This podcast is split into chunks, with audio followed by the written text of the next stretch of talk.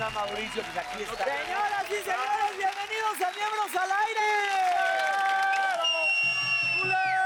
Gracias público aquí en el estudio, gracias por acompañarnos ustedes desde su casa en este jueves a las 9.30, si es que no nos cambian de horario, ¿verdad? Ya sabes, ya sabes. Así es así es Así andamos. Nos estamos ya pegando el alcalde de las estrellas a las 10 de la mañana. Mi querido mini tetitas, todo puede pasar en esta vida. ¿A poco no, Mi señor Mamey? querido No, estamos Tetitas teniendo Grandes, más. Efectivamente. ¿Y esos zapatos son de honores a la bandera o qué pedo? No, Sí, son de, que los volvió. Desde- los, los estaba No, se llaman ahí. Cole Hand. los- Ay, ay, ay. Sí, uy, pinche mugroso. Oigan, ya saben que tenemos invitada sorpresa para todos, pero tenemos un invitadazo que me da muchísimo gusto que nos venga a ver. Es su No. primera salida después de un momento difícil que atravesó, pero ya está bien y nos viene a contar hartas cosas. Memo del Bosque. Oye, y voy a decir, voy a retomar una frase que me dijo, burro, reviviendo de las cenizas. Como el ave fénix. Así me lo dijo Como él el y lo ave vamos a fénix. platicar aquí. Claro. Qué bueno, qué bueno, porque Nos dará testimonio. nos da gusto verlo bien y de buenas. Sí. Y ahora sí, ¿quieren conocer a la invitada sorpresa, muchachos? ¿Quién. Pues es sorpresa, baboso. Por eso. Ah, chi- Cállate, pinche enano. estúpido. ¡Ay, ay! Dale, Marín está aquí con nosotros. ¡Hello! ¡Bienvenida! ¿No tienes ganas de perdón? Ay, perdón. Oye, Oye, ¿no? bienvenida, Vale, de El que sabe, ¿no? De, el que sabe, ¿no? De deportes. ¿Cómo quedó el Veracruz? Experta en ¿Cómo deportes. quedó el Veracruz? Es que yo no soy mames, el jarocho, Veracruz ya ni existe, güey. No hablemos de eso. No hablemos de hablemos de eso. eso. Gracias. sí. Hay temas que no hay que hablar. Pues sí, ya. Bueno, ya, Bueno, a ver. vamos a hablar acerca de... No, no ha pasado a ver, así. Dinos, Vale. creo que están formados por edades. No, ¿verdad? Sí, Me la sí. volé. Más o menos, eh, a No, ver. el burro es No. el más grande. No, pero Bueno, experiencia, juventud. Traga- sí. tra- bueno, una tragaños, cosa- traga- tragaños, ¿eh? ¿Tragaños? Los Tragaños. ves jóvenes, Pendejos y gordos. No, pues sí, experiencia, somos ¿eh? De allá, ¿Ah, sí? somos más jóvenes. No, no, ver. babyface, babyface. Les- No, no, no. bueno. Ok, les voy a hacer la primera pregunta. ¿Cuál es la peor crisis que han tenido por la edad y por qué? Yo creo que, este, fíjate que yo no soy de que me hayan pegado mucho los años, porque pues creo que es como, no, mi hermano, espérame, tantito, es como, como Por te siempre sientas joven. Eh, cálmate, Por siempre joven. Ana Tambriz. No, no, no, fíjate que no soy chaborruco ni nada, no, voy con mi edad. Pero, ¿sabes qué? Yo creo que la económica es importante, porque si no le has pegado bien a la chamba y has hecho tu guardadito, bueno, en mi caso, obviamente, con familia, sí, sí es... Es la crisis del 94 que nos pegó a todos. No, no, pero digo, esa parte, ahorita estoy estable, pero sí hay momentos que sí viví importantes que dices, te te, cae que voy a tener que hacer esto para tragar. Para- Ya- Para, para comer. para- La, la colegiatura de la escuela la tengo que pagar. Bueno, pero de volada. Bueno, pero Pero rapidito. Sí. ¿Tú, Paul? yo, eh, a mi corta edad, a mis cortos No, pero 34 ya, años, Muy cacheteado. Te ves muy madreadísimo, muy ¿eh? a su madre. No, Ah, ponle. no, no, no, Esto no. es para cuando dicen groserías como la que él El acaba de decir, gritón. por mentar la madre. Esa, ya va a ser 5 mil pesos. ¿eh? Ay, lávate el. Bueno, Otra ¿Qué? vez. No, no, no, no, ahorita, ahorita. ¿Sabes qué pasa? Que eh, ahí ¿La economía está- sí o no en esta en La esta- economía en esta sí, época? porque piensas un futuro, que si quieres tener familia y demás. A ti te preocupa mucho pero, ese tema siempre. Sí, cañón. Pero ¿sabes qué? Eh, yo creo que seguir protocolos en la vida y que te digan, "Put, tienes que tener hijos, tienes que casarte. Entonces, que llegue tu mamá y te diga, ah, ya quiero ser abuelita. Y dices, puta madre, pues yo... Y tú, pues ya eres, pero no lo sabes. Oye, este. Oye, ¿a los hombres les preocupa eso? O sea, las mujeres de, de repente... No, no, no, pero el tema físico, sí usa dicen para como crema. se- ya están grandes, ya... sí.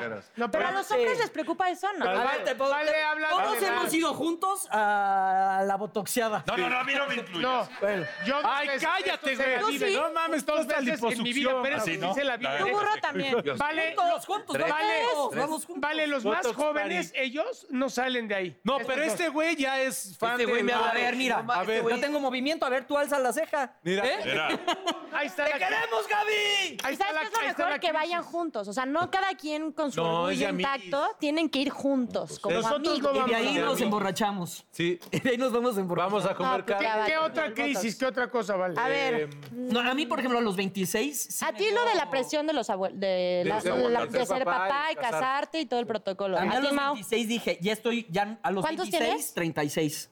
10 años. Ay, perdón. Ay, no, ponle, eh, No, ya, ya, ya, Perdón, ya, ya. Pon ahí. Ya los Gracias. 26 Perdón, yo perdón, es- ya estás en el... Todavía cuando dices, tengo 25, pues dicen, ah, está chavito, ¿no? Y ya para los 26 en mi mente en ese momento era de que ya estás pegándole a los 30. ya no estás tan chavito, entonces ya no puedes hacer tantas pendejadas. Entonces sí ¿Y me entró luego? como... ¿Y luego qué pasó? No, pues ya se- me entró la, co- la conmoción y se me fue. Y se me fue, evidentemente, pero sí a los 26 yo ¿Y dije, no te da crisis que tienes 36, pero te sigues viendo como de 3? pues no, por eso voy con Javi Berman, baboso. Pinche Benjamin. Ya le va a dar la crisis de los 40 ahora. No, pero yo sí creo, por ejemplo, ahorita a los 36, pues también renuncié a la chamba y yo, o sea, sí creo que a los, 10 a los 26 también me fui. Ya me Es cuando me arrepentí, fui a África y eso. Ahorita también renuncié, entonces creo que sí. No, a lo- te cada 10 güey. Años, Te corrieron, güey, no renunciaste. cada 10 años yo creo que sí, pues algo pasa. Oigan, a ver, aquí hablan mucho de crisis y cosas como muy negativas de la edad. Pues tú nos preguntaste. bueno, les voy a preguntar ahora todo lo contrario. A mí. ¿Qué les ha mejorado con la edad? Ay. O sea, que no este, sea crisis, que digas, la verdad la edad me ha dado... eh, Te ha dado un poquito de, de- de ser un poquito más responsable, la verdad. ¿Qué? Digo, Pero un poquito, un poquito. Pero poquito. No, en serio, te lo digo en mi caso, pues yo antes era una pinche vale madre, ¿no? Y de Todavía. repente ya tienes dos hijas y te vuelves un poquito más responsable porque ya sabes que ya depende de ti tres personas. Es la verdad. Y yo creo que eso, eso a mí me ha pasado. ¿Más ¿Qué otra cosa? responsable? No, no, yo ser creo... mejor amante, por ejemplo, a mí me da Sí. me lo he dado porque antes. ¿Tú eres buen amante? O sea, más... Pregúntaselo a mi mujer.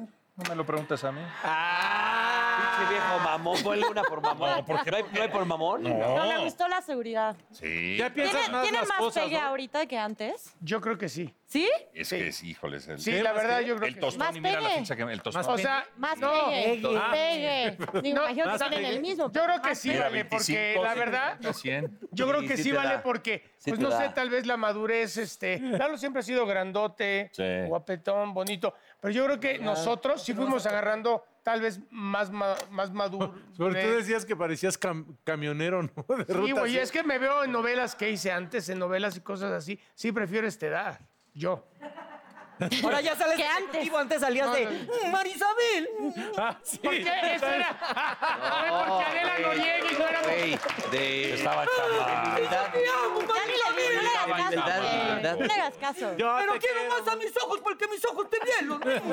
Era Marisabel, animal, y éramos dos inditos muy, muy Sí, choles. y muy chamancayitos, estaban Sí, chavitos. pero no, yo creo que sí la madurez. Ellos todavía no alcanzan esa Ah, edad. ya, tú sabes, tu mamá. No, o sea, pero ellos tienen un rango más grande de No, diferencia de- mucho más. Mucho más. No, Pues ahí van, ¿eh? Ahí de van, todo, ahí mucho van. más. mucho más de todo, fíjate. ¿Ahorras, Paul? Sí. Sí, qué bueno. Ser más organizado, Sí. porque no sabes el día de mañana qué, qué pase, ¿Qué va ¿no? a pasar? No? Y no nada más piensas ya en ti, piensas en, en tu pareja y si quieres Y- tener Y hijos, en tu perro, familia, y en tu perro. y Pues en es tu que te comprométete y ten hijos, cásate. ¿Crees que ese sea un problema de la edad, el comprometerte? Sí. En las nuevas generaciones. Sí. no Es que ahora justo nueva sí. tenemos y no como quieren dos tener hijos. diferentes. Ya déjate casarse, no quieren tampoco. Es que tener la hijos. familia, neta, no. Prefieren tener un perro. No hay, no hay compromiso. No quieres cambiar tu Pero forma por de falta vida. de compromiso. Ve nada más al burro, tiene 60 años y se acaba de comprometer. Bueno, pero tiene a su mujer, hijas. Pero, pero, pero feliz, papá. Ah, no, eso sí, la felicidad es muy... esa- Mira, esa parte. entero. Feliz. ¿Qué otra cosa? La güey? mitad, ¿eh? Porque ya estás más para allá Con que para dos acá. princesas hija. No sabemos si habrá velorio o boda antes, pero bueno. De que un evento se aproxima, se aproxima. ¿Por qué no vas Oye. y a tu madre? Eh,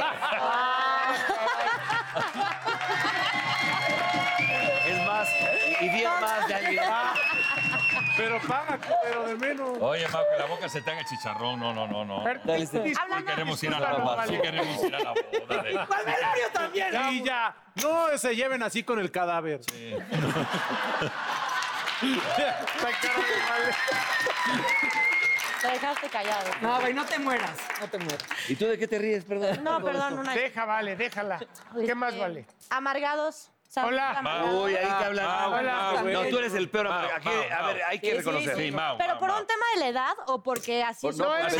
edades? Así él nació. Encabronado con la vida. Empezó intolerante en la, lac- con la lactosa y Sí. Y intolerante a terminó. todo. ok, Alérgico ok. a lo... Sí, sí, soy Y tú. cuando por- se traumó, ¿por qué jugador de también. básquetbol? ¿Tú? Un poquito madre. amargadito. Sí, tú también. Es que no soporto. Lo O disimulas sea, más. ustedes se Nosotros hicieron con no. la edad y ellos nacieron así, amargados. Sí. Yo- es La que yo- diferencia es que Polo disimula Es más. que yo me también voy es a bien poner. intolerante. Es que la neta yo me la como. Naces o te haces, ellos nacieron. Ellos Te- nacieron. Me las como y ya me quedo callado. Pero eso es una bomba de tiempo también, porque. Eh, ¿Se cuidan más? Ahorita, ¿De qué, físicamente, independientemente del Botox. No, o tienes sea, toda la ahorita, razón. antes era de que ya creían en su antes. belleza física natural. No, tienes toda la razón. Ahora sí son de cremitas y Sí. de que Sí. las arrugas. Pues ya tienes que y meterle un que- rollo a dos, tres cosas. No, sí, mira, la tele, al fin y al cabo, en la tele, como tú lo sabes, en la tele sí te ves, o sea, si no te cuidas, estás lo mejor que puedas, si te ves, pues un poquito más descuidado, te puedes ver más ancho. Tú te que- cuidas, cabrón. Sí me cuido, pero No, en no, lo no, que no, como, trato de hacer cardio. Ya hay una edad donde lo que quiero es estar, estar delgado, pues.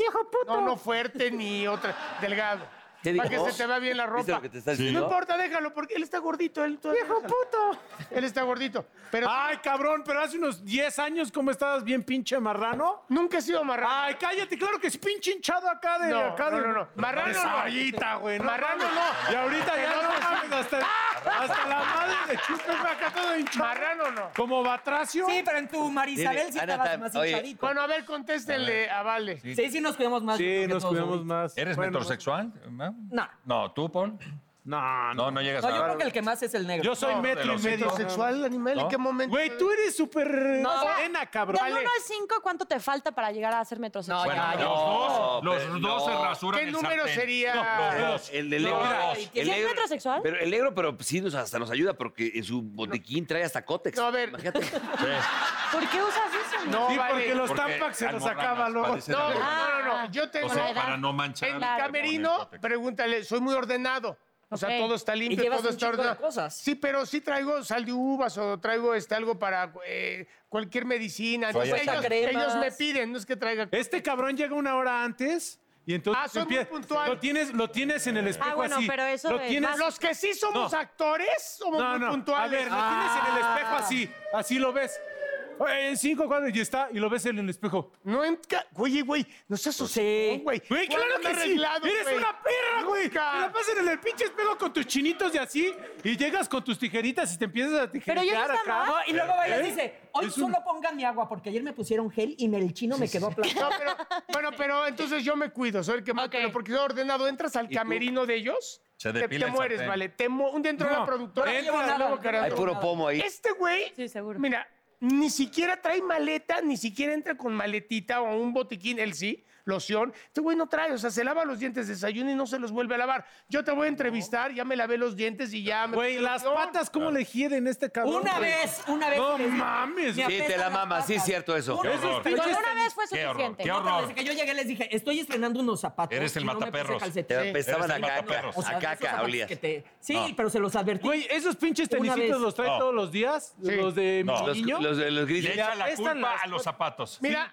nunca No. han traído un cepillo de dientes, llevamos años trabajando, él ni él, nunca. Discúlpame, yo Nunca. tengo, a ver. Cabrón, cállate. Tengo siete, cabrón. vas a no mames. terminar el Nunca programa. has traído una pasta. Tengo siete. Ah, porque te la traes tú, pendejo. Pero las ¿Para qué la tienes cargo? guardadas. ¿Qué? Ah, ¿Ves? ¿Ves, Porque te la pide a ti, negro. Pero sí, pero sí llevo. Pero no llevas ni cepillo de ¿Quién, dientes. te- quién es? ¿Cómo A sabes? ver, Nunca- ay, nunca has llevado, ¿qué tengo déjala que decir? soltar, nunca Quítate has la llevado. pinche masilla de los dientes. ¿Te lavas o no? A ver, a ver, tú cállate. A, Viene a ver, con un gancho, a ver. con dos ¿Qué cabezas. pasa? Se lava los dientes así el burro. ¿Quieres que hablemos bien? Entonces, ¿por qué no le hablas? Dile a Valeria cuando llegas y las zurradas que también tienes el ¡Ay! Y el señor. Que no le jalas. Ay, ay, ay. Con el- esto, con esto de... de, de- de- No, que a su madre Una disculpa, vuelvo a Gale, escuchar. muchísimas gracias por haber venido.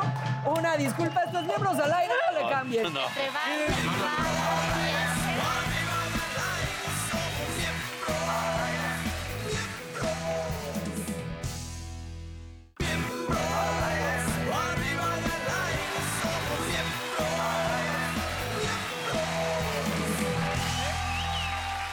¿Qué pasó, señoras y señores? Bueno, pues hace unos días eh, en el programa Hoy. Pero pongan eh, música bonita, pongan música romántica. bonita. el señor Burro Van Ranking, pues dio una declaración de amor muy grande. Así es. Mira, como dice el aplauso. como dice el señalo, pego, giro, pasarela. Pinche viejo mamón. Pues sí, el señor Burro Van Ranking. Mejor vean. Y lo desmenuzamos. Y ya para cerrar esta historia de amor, algo bonito que quieras decirle a tu mujer, Magda. Yo le diría, Magda, te prometo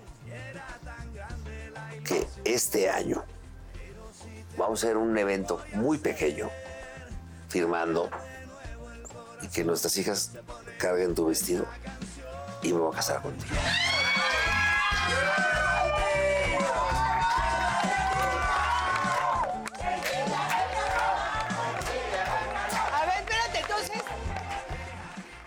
A ver, más bien Qué pregúntale. asco, pinche paqueta. ¿Y tú, perra? mira, el ahí se repite Semáforo, queremos que y le va a... ¡Ay, pone! ¡Te amo, sí! ¡Le contestó al aire! ¡Que sí se casa, Magda! Y su cara de emoción de la perra esta, vela. Ay, cálmate, perra de mierda. Bravo, burro, bravo, bravo. ¡Qué bonito! Güey, a ver, y lo sostengo aquí. Oye, es la primera pedida donde no está la novia, pero qué bonito estuvo. Pero contestó papá. Todavía Y lo, y WhatsApp, lo o sea, es un mantengo chavito aquí y lo voy a hacer con mucho gusto por Ahora. ella y por mis hijas. ¿Y cuál es el pedo? No, no, no, no, tranquilo. Ahora, Tranquilo, burro. ahora nosotros los miembros y en la producción y todo están comprometidos en hacerte tu despedida de soltero. Como debe de ser. Como debe de ser. Como debe de ser. ¡Gonorrea! ¡Gonorrea! ¡Gonorrea! ¡Afilador! Afilador. Entonces, Usted tiene, ¡Coronavirus! pues tienen un bloque porque después ya no volveré a hablar de esto. no, por eso. Ay, ay, ay, Pero la de soltero la vamos a hacer en Acapulco. Yo pongo el jacal. Ahí está. Eh. Volteón de calcetín. Ha sido varias. Volteón de calcetín. Volteón de. ¡Vétela, pues! Así hicimos la de Leo de Lozani, fue te- así vamos a hacer la tuya. cogimos, pues ahora vamos a ir nosotros a hacer la despedida de soltero. Lalo va a poner este. Va, Yo llevo unos transvestis de allá de Veracruz. Eso, ah, qué llevo unos transvestis de allá. Me encanta, me encanta. Para dar la nota, para dar la nota. Eh, Padrino de tamalito. Para dar la nota. Ah, Bueno, qué te cagados me te salieron. Te felicitamos, ¿eh? Porque Muchas gracias, muchas gracias. Bueno, y Muchas por gracias. eso mismo que nos preocupamos por ti, es momento de esta otra dinámica. Vámonos. Te invito a que pases, por favor. Pero presenta al No, señor. porque es sorpresa. Es Hasta que sorpresa. estemos ahí. Cierra los ojos, cierra los ojos. cierra Es sorpresa. Es sorpresa. Es sorpresa hasta que estemos Qué sorpresa. Ah, jajay. ¿Cómo estás? Hola chicos, Hermano, ¿cómo están? Rubén, ¿cómo estás? Rubén, ¿cómo estás? Bien, Ah, no, por favor. Rubén, te presento. ¿cómo estás? Mucho gusto, Eduardo. encantado de Rubén? estar Ah, aquí estamos. Con ustedes, muchachos. Rubén González, experto en matrimonicidio.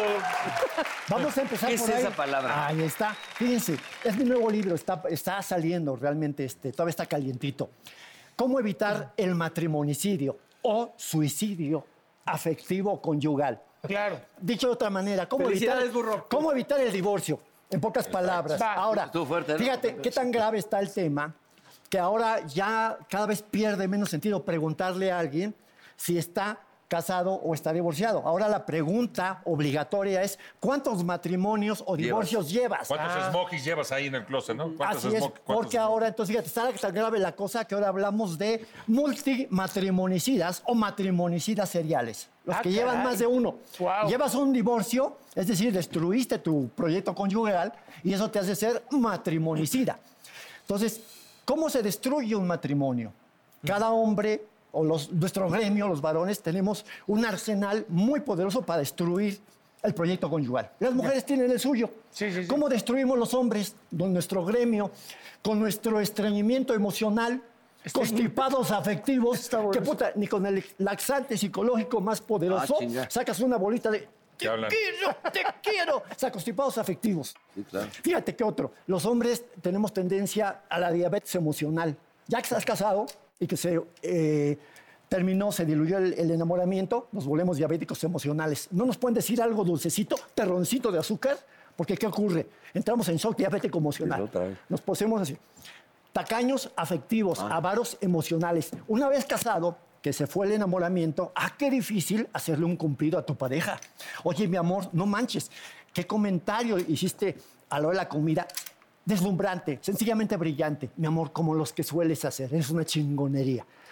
Nos cuesta cada vez más trabajo, ¿no? Entonces, ¿Con la edad? ¿Con la edad? ¿Con la edad? eh, no, No, por, no, no. por las incapacidades o incompetencias que tenemos. Por, ser, Y por las- género, por el género. por el género. Por género, Y las mujeres otro- que les toca a las mujeres. Ahorita vamos. Una última de nuestro gremio. Fíjate, la soberbia, la altanería, la prepotencia, dicho de otra manera para que le entiendan, la mamonería.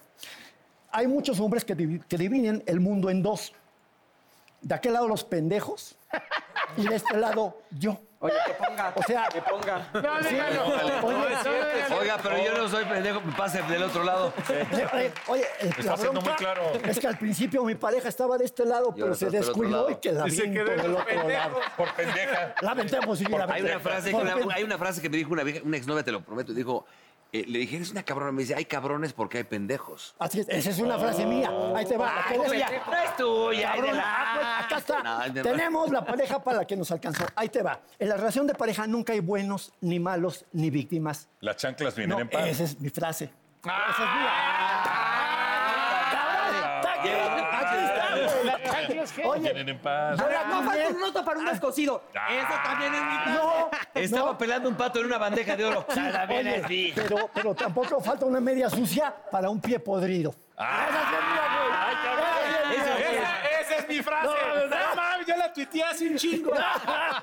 Entonces, buscamos princesas cuando los hombres, la mayoría, somos o sapos, Sapos. ogros o ratas de dos patas. Esa es mía, esa frase.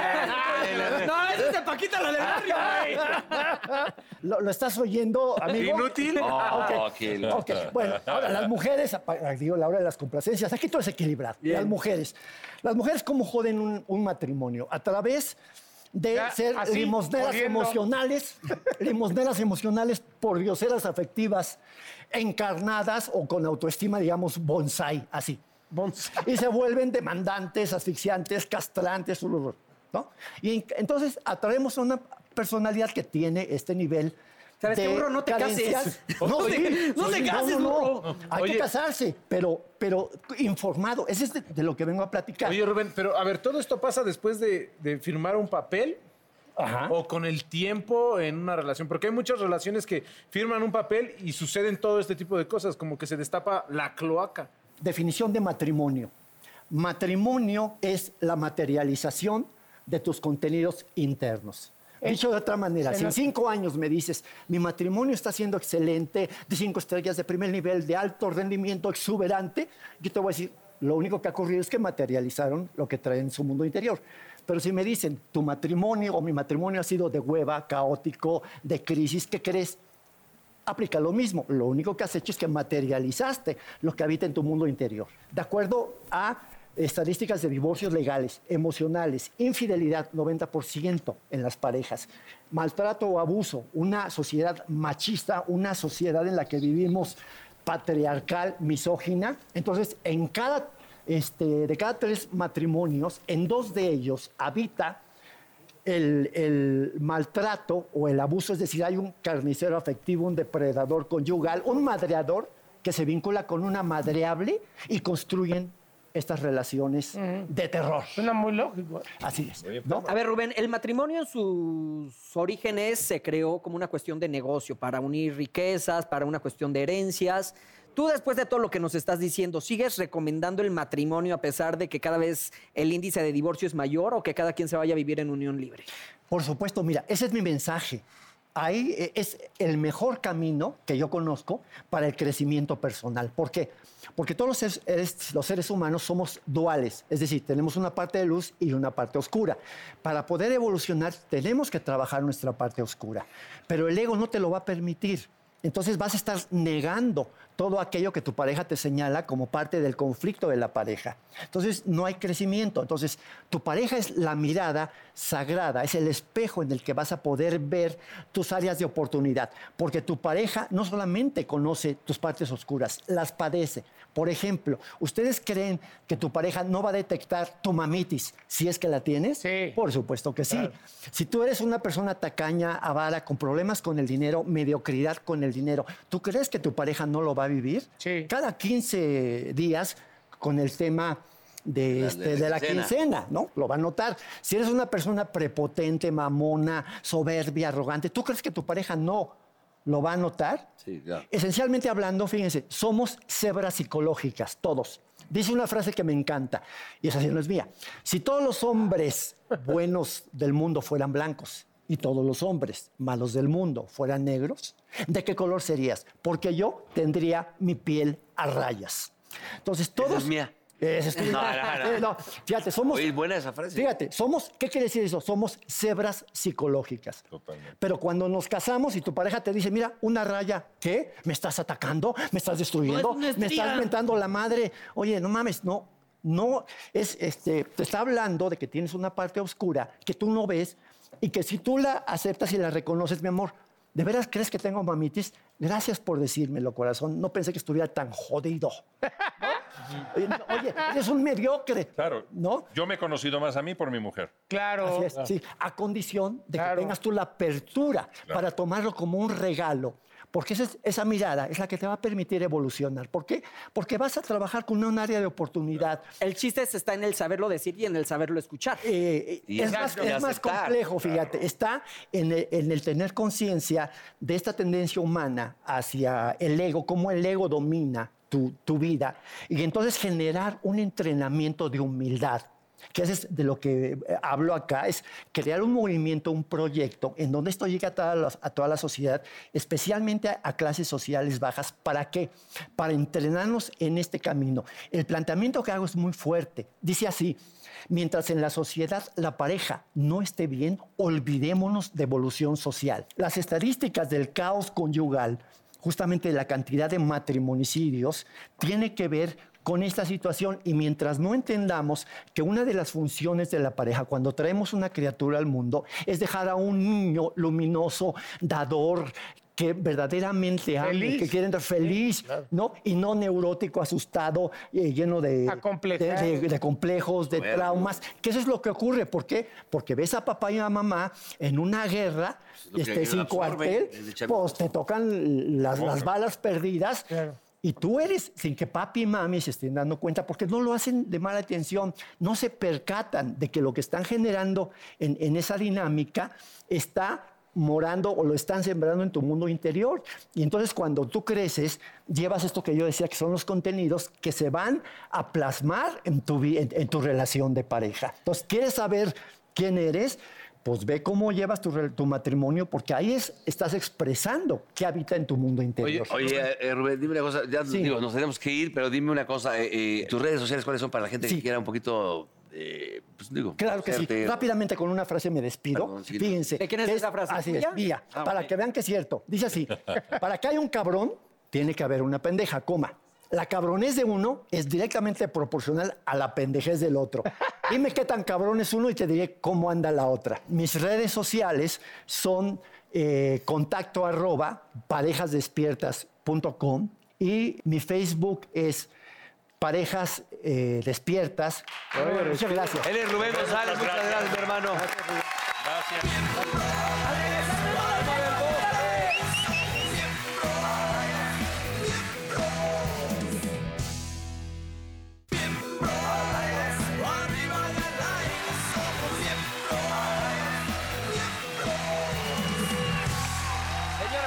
está con nosotros el señor Guillermo del Bosque. Un aplauso, por favor.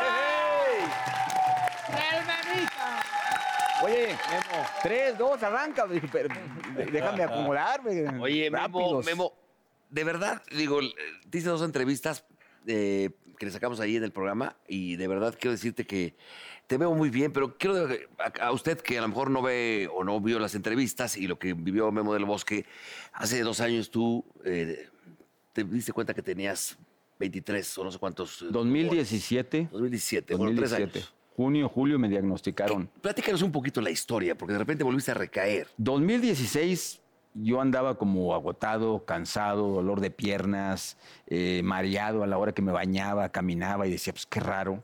Y, y- pero traía mucho trabajo y dije, bueno, ahora en enero voy como cada año a tratar de hacerme un chequeo y ver qué, qué es lo que está pasando. Me fui con el, con el, con el este, oftalmólogo. Lo primero dije, pues es mareos, el aumento de los lentes, pues no. La otorrino, el oído tampoco, el gastro tampoco, el, el cardiólogo tampoco. Fui agarrando de uno por uno así. Y hasta julio del 2017, seis meses después, veo este, eh, a un neurólogo y es el que me dice, mira, te voy a mandar un mes a que te hagan terapia porque me dolía mucho la cintura, una terapia con frío, con calor. Sí. Me aventé todo el mes, regresé, le dije, me sigue doliendo. Dijo, bueno, déjame hacer ya una, un TAC, eh, algo preciso, no como el PET, sino un TAC para, del sacro, de toda la espina dorsal y todo eso. Y como a los cuatro días me habla y me dice, pues Memo, lo que no quería, y yo también ya andaba como que algo raro puede estar pasando, pues es cáncer. Y me dijo, pues te veo tal día en, en el, el consultorio y ahí platicamos. Fui y le dije, doctor, ¿dónde está el tumor? Tú lo primero que te imaginas es cáncer, pues tengo un tumor. Sí. Dijo, pues aquí están los 23 tumores. Y fue así de shock. No mames. Se veían como por todo el lado, ¿no?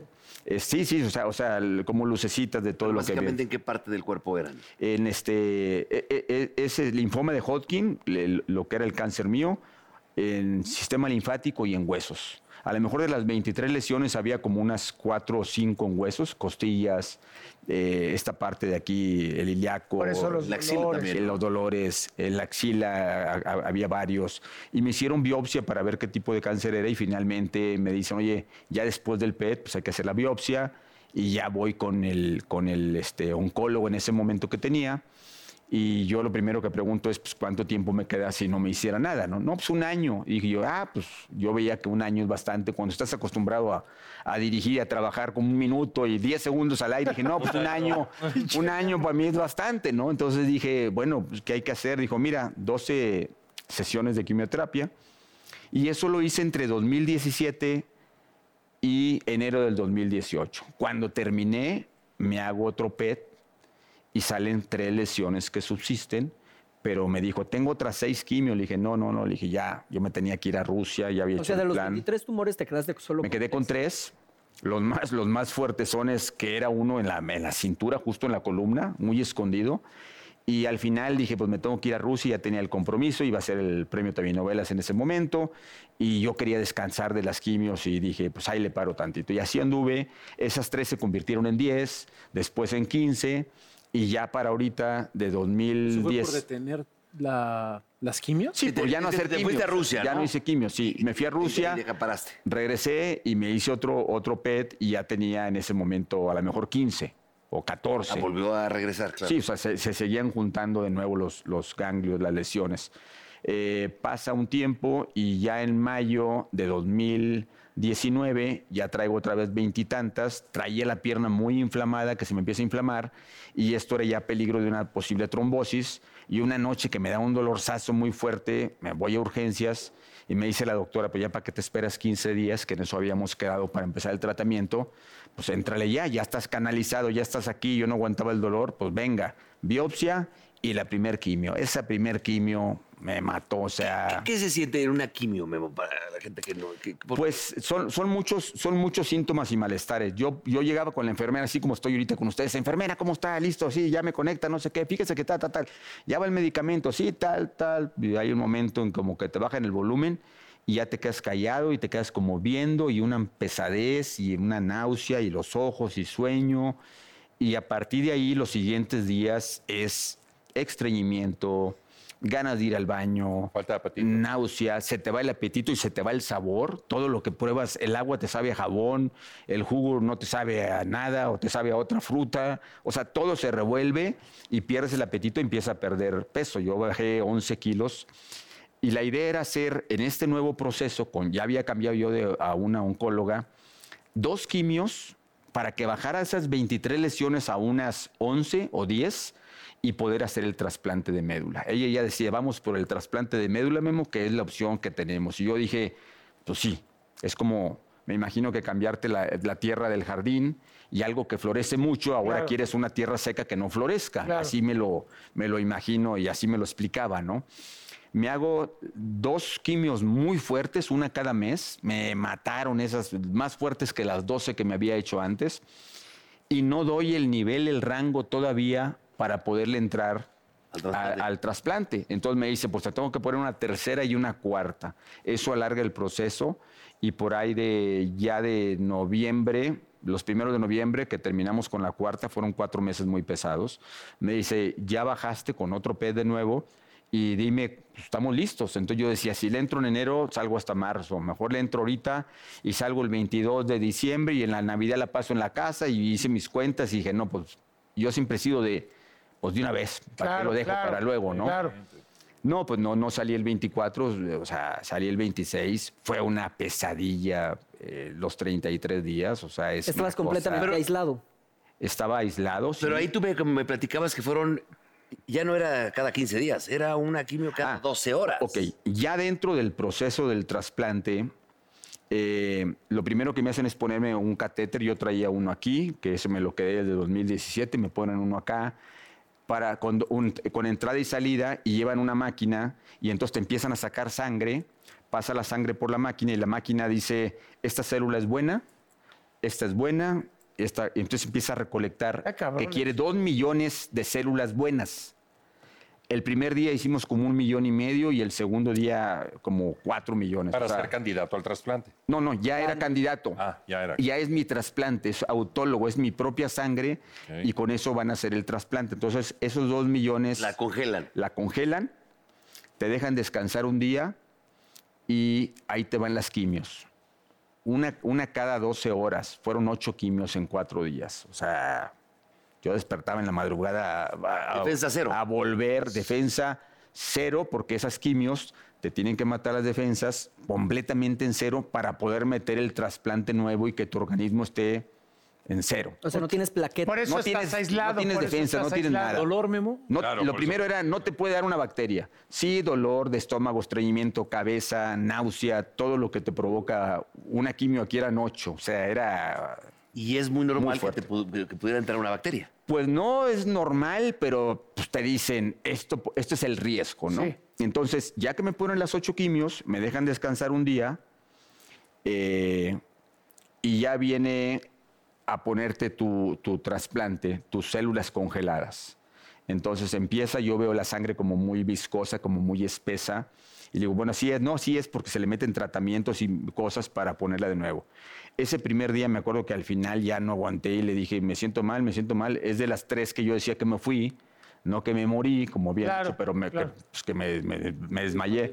Esa sí la sentí, que me estaba yendo y ya desperté como a los 10 minutos y, y así quedó. El segundo día me vuelven a poner mi médula, mi sangre, eh, porque no terminó en un solo día. El segundo día no supe, me fui como 20 minutos y ahí no, no, no, su- no supe en qué momento me, me Sí, sí. desmayé o no sé cómo llamarle. ¿no? Hasta que regresé y me decían, qué susto nos sacaste. Y yo escuchaba, tus hijos y Guillermo me, y- me- me hablaban por nombre así y hasta que desperté. Ya que pasa eso, te, te- te regresan a tu cuarto y ahí estás a que las células que metieron vayan por la sangre y tarde o temprano lleguen a la médula y se acomoden y tienen que pegar y ellas empezar a generar nuevas células. Ese es el plan. Y esas nuevas células van a generar tus defensas. Wow. Pero en ese inter, pues resulta que el, el estómago, traigo un estómago de este tamaño, que se me empieza eh, distensión, que le llaman ellos, creo, médicamente. Y, y de pronto el, el- el intestino paralizado y la famosa bacteria se metió por el catéter. Y la bacteria pues anda en la sangre y lo que hace y lo que te provoca es te baja la presión del corazón, la presión arterial, no llega suficiente sangre a cerebro, a hígado, a riñón, y eso es el peligro que empieza a correr, que, pues que para ellos es muy grave, ¿no?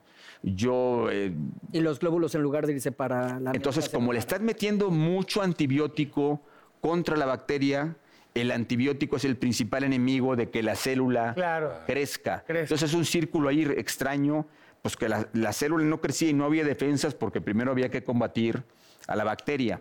Hasta que lograron controlar a la bacteria, pues eso hizo que después despacio fuera todo el proceso y en lugar de 25 días me fui a 33, o sea, y, y vino una parte en la que le dicen a Vika, oye, esto está bien complicado y pues de plano Terapia intensiva. recen y ya estamos en Sí, terapia. tuviste 60, 40. El mero 12 de diciembre fue, el, fue la, la parte más grave. Es cuando digo que Vika le habla... Eso me a- gustaría que compartieras, lo, Bueno, lo de tu hijo, lo de Luca. Vika le habla a Luca, que Luca había estado estresado, tiene 15 años, y le dice, oye, pues prepárate porque la cosa está bien complicada y porque me están diciendo que tu papá no saben si, si pase la noche. O sea, eso fue la complicación de, de ese día, esa noche.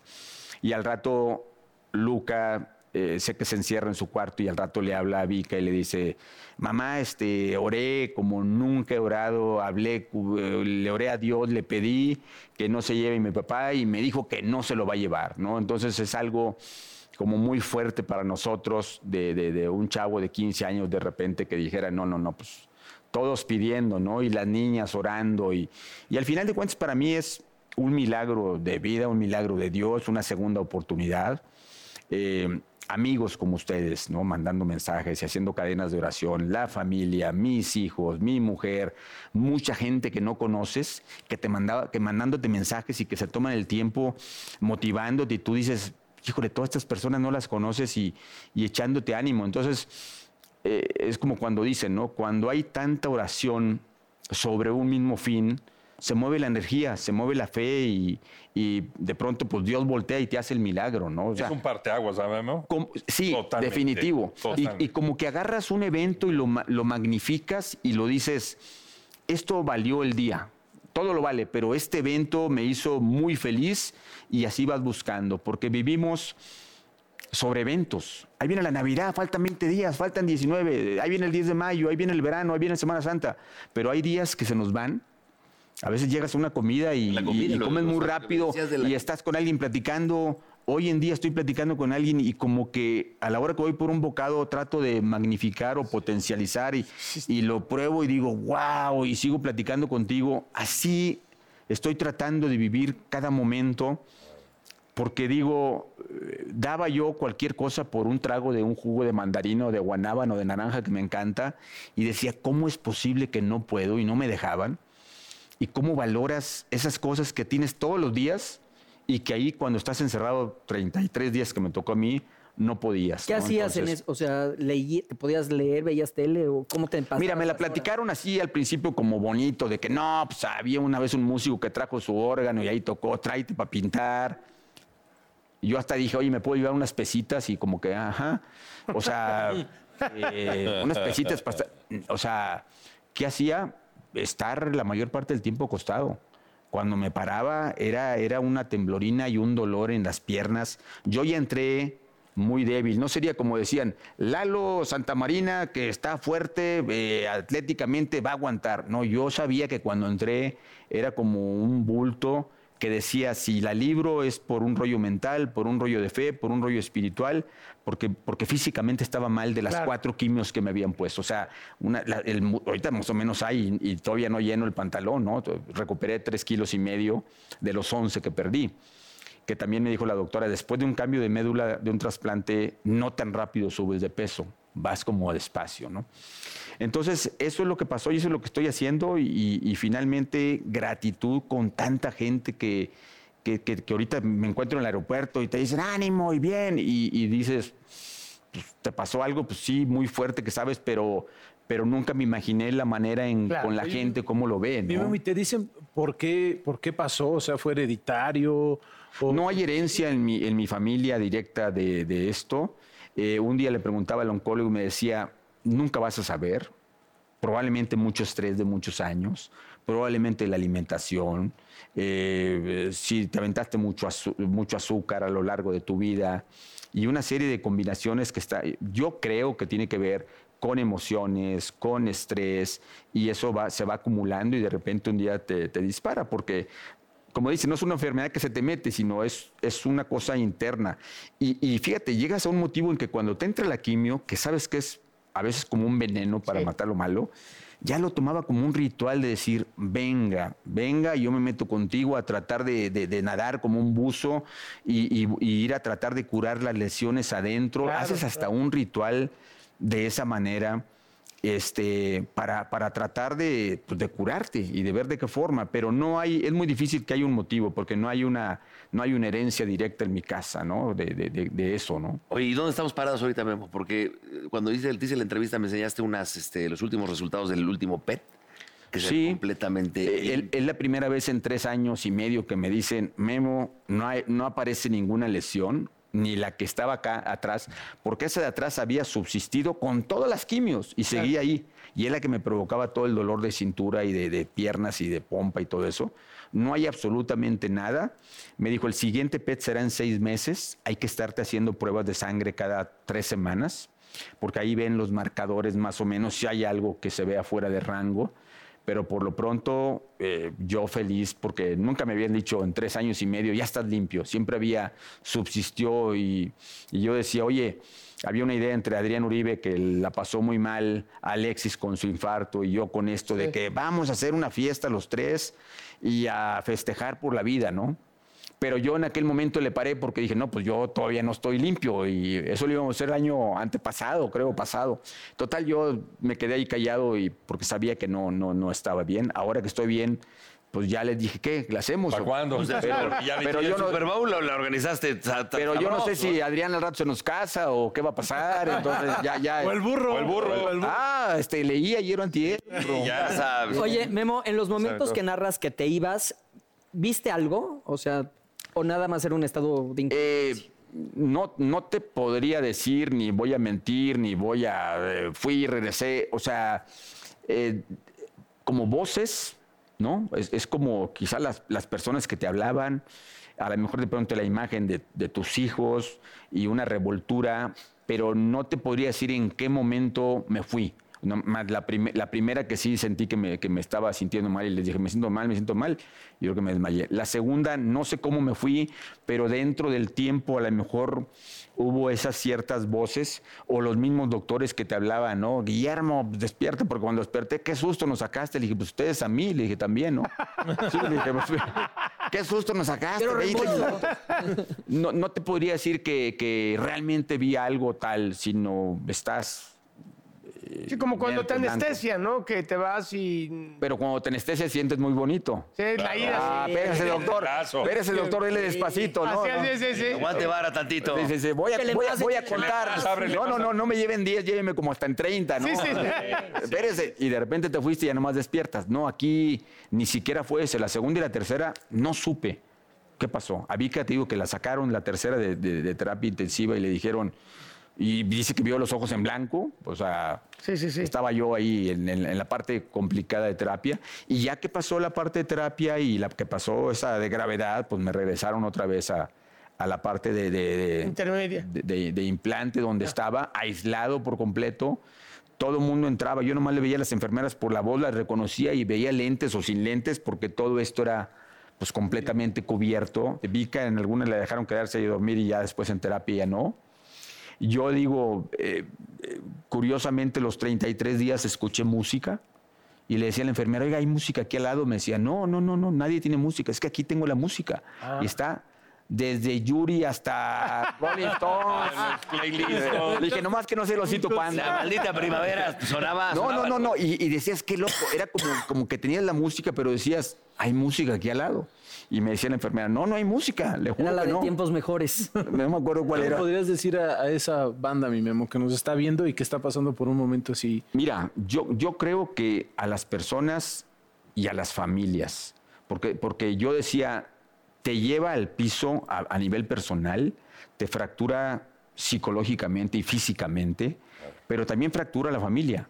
Porque, porque todos están preocupados. Hoy que hablo con los maestros de mis hijos, pobrecitos, llegaban aquí, hablábamos y se desahogaban a veces con la preocupación de mi papi, está así. Entonces, yo lo que diría es eh, pues, tener fe como familia porque no nada más es la persona, ¿no? La persona, pues, que luche, que tenga fe, que se encomienda a Dios. Yo un día dije, Dios, ya estoy haciendo mi trabajo, pero, pero finalmente estoy en tus manos y tú decides qué, qué- qué- cuál es tu propósito y qué vas a hacer. Yo le estoy echando ganas, y, pero ya no puedo más de tanto esfuerzo. Ahora sí que me pongo en tus manos, ¿no? Y al final, pues es esa fe, esa fe que, que muchas veces cuando tenemos una bronca, Diosito, ayúdame, y es cuando nos acordamos.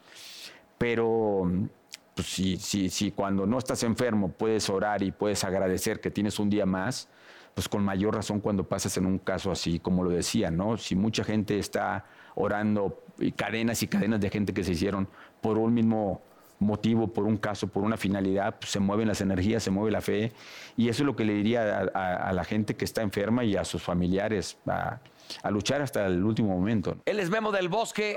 Muchas gracias, ¡Que se Memo. la frase! ¡Que se eche la frase! Y Memo del Bosque va a cerrar con esta frase. Aguas. Que no alcanza a ver, Memo. Hasta allá, tú ves. Dicen que fumar causa daños a la larga. Lo bueno que la tengo grande. Con eso nos vamos.